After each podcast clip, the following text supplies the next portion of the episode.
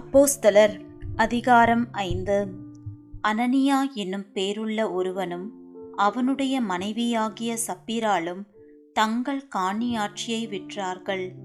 தன் மனைவி அறிய அவன் கிரயத்திலே ஒரு பங்கை வஞ்சித்து வைத்து ஒரு பங்கை கொண்டு வந்து அப்போஸ்தலருடைய பாதத்திலே வைத்தான்.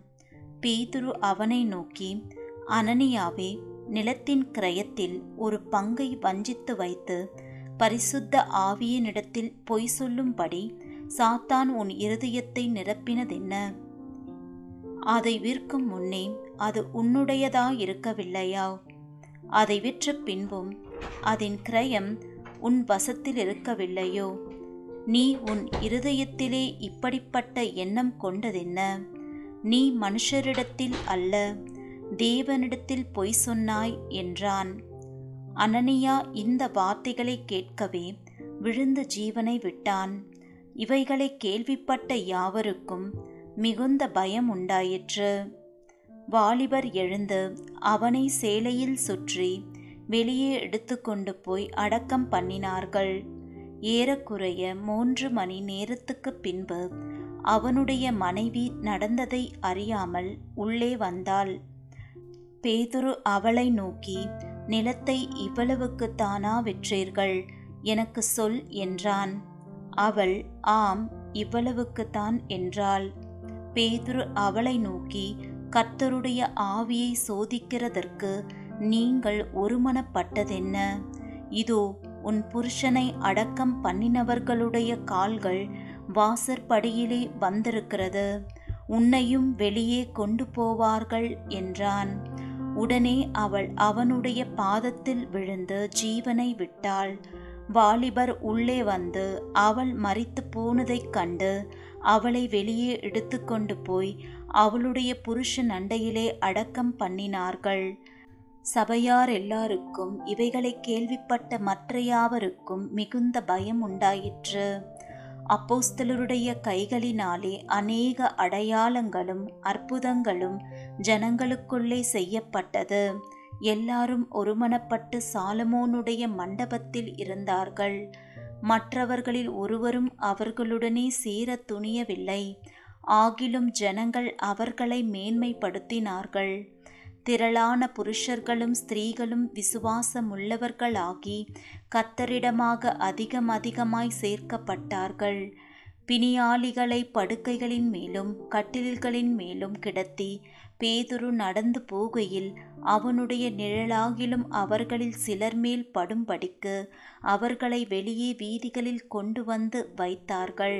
சுற்று பட்டணங்களிலும் இருந்து திரளான ஜனங்கள் பிணியாளிகளையும் அசுத்த ஆவிகளால் பாதிக்கப்பட்டவர்களையும் எருசலேமுக்கு கொண்டு வந்தார்கள். அவர்கள் எல்லோரும் குணமாக்கப்பட்டார்கள். அப்பொழுது பிரதான ஆசாரியனும் அவனுடனே கூட இருந்த சதுசேய சமயத்தார் அனைவரும் எழும்பி பொறாமையினால் நிறைந்து அப்போஸ்தலர்களை பிடித்து பொதுவான சிறைச்சாலையிலே வைத்தார்கள்.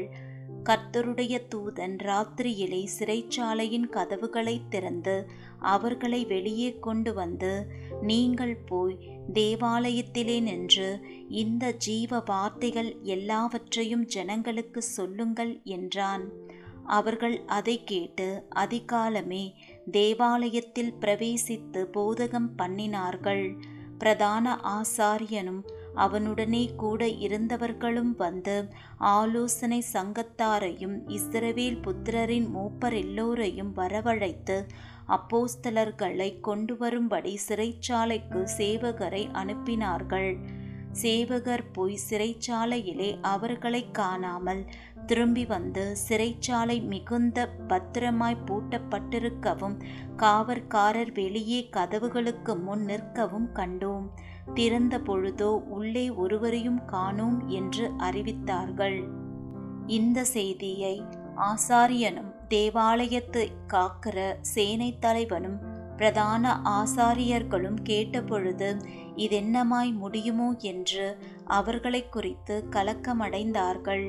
அப்பொழுது ஒருவன் வந்து இதோ நீங்கள் காவலில் வைத்த மனுஷர் தேவாலயத்திலே நின்று ஜனங்களுக்கு போதகம் பண்ணுகிறார்கள் என்று அவர்களுக்கு அறிவித்தான். உடனே சேனை தலைவன் சேவகரோடே கூட போய் ஜனங்கள் கல்லெறிவார்கள் என்று பயந்ததினால் பலவந்தம் பண்ணாமல் அவர்களை அழைத்து கொண்டு வந்தான். அப்படி அவர்களை அழைத்து கொண்டு வந்து ஆலோசனை சங்கத்துக்கு முன்பாக நிறுத்தினார்கள். அப்பொழுது பிரதான ஆசாரியன் அவர்களை நோக்கி நீங்கள் அந்த நாமத்தை குறித்து போதகம் பண்ணக்கூடாதென்று நாங்கள் உங்களுக்கு உறுதியாய் கட்டளையிடவில்லையா? அப்படி இருந்தும் இதோ எருசலேமை உங்கள் போதகத்தினாலே நிரப்பி அந்த மனுஷனுடைய இரத்த பழியை எங்கள் மேல் சுமத்த வேண்டுமென்றிருக்கிறீர்கள் என்று சொன்னான்.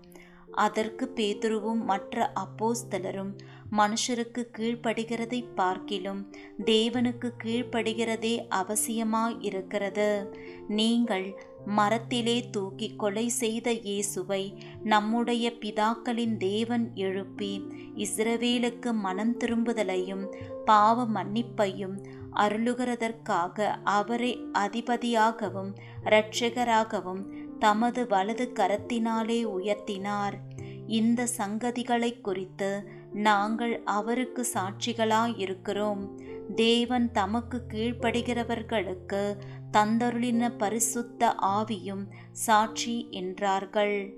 அதை அவர்கள் கேட்டபொழுது மூர்க்கமடைந்து அவர்களை கொலை செய்யும்படிக்கு யோசனை பண்ணினார்கள். அப்பொழுது சகல ஜனங்களாலும் கனம் பெற்ற நியாய சாஸ்திரியாகிய கமாலியேல் என்னும் பேர் கொண்ட ஒரு பரிசேயன் ஆலோசனை சங்கத்தில் எழுந்திருந்து அப்போஸ்தலரை சற்று நேரம் வெளியே கொண்டு போக சொல்லி சங்கத்தாரை நோக்கி இஸ்ரவேலரே இந்த மனுஷருக்கு நீங்கள் செய்ய போகிறதை குறித்து எச்சரிக்கையாயிருங்கள். ஏனென்றால் இந்நாட்களுக்கு முன்னே தியுதாஸ் என்பவன் எழும்பி தன்னை ஒரு பெரியவனாக பாராட்டினான். ஏறக்குறைய நானூறு பேர் அவனை சேர்ந்தார்கள். அவன் மடிந்து போனான். அவனை நம்பின அனைவரும் சிதறி அவமாய்ப் போனார்கள். அவனுக்கு பின்பு குடிமதிப்பின் நாட்களிலே கலிலேயனாகிய யூதாஸ் என்பவன் எழும்பி தன்னை பின்பற்றும்படி அநேக ஜனங்களை இழுத்தான். அவனும் அழிந்து போனான். அவனை நம்பியிருந்த அனைவரும் சிதறடிக்கப்பட்டார்கள். இப்பொழுது நான் உங்களுக்கு சொல்லுகிறது என்னவென்றால் இந்த மனுஷருக்கு ஒன்றும் செய்யாமல் இவர்களை விட்டுவிடுங்கள். இந்த யோசனையும் இந்த கிரியையும் மனுஷரால் உண்டாயிருந்ததானால் அழிந்து போம். தேவனால் உண்டாயிருந்ததே ஆனால் அதை ஒழித்துவிட உங்களால் கூடாது. தேவனோடே போர் செய்கிறவர்களாய் காணப்படாதபடிக்கு பாருங்கள் என்றான். அப்பொழுது அவர்கள் அவனுடைய யோசனைக்கு உடன்பட்டு அப்போஸ்தலரை வரவழைத்து அடித்து இயேசுவின் நாமத்தை குறித்து பேசக்கூடாதென்று கட்டளையிட்டு அவர்களை விடுதலையாக்கினார்கள். அவருடைய நாமத்துக்காக தாங்கள் அவமானமடைவதற்கு பாத்திரராக எண்ணப்பட்டபடியினால் சந்தோஷமாய் ஆலோசனை சங்கத்தை விட்டு புறப்பட்டு போய் தினம்தோறும் தேவாலயத்திலேயும் வீடுகளிலேயும் இடைவிடாமல் உபதேசம் பண்ணி இயேசுவே கிறிஸ்துவென்று பிரசங்கித்தார்கள்.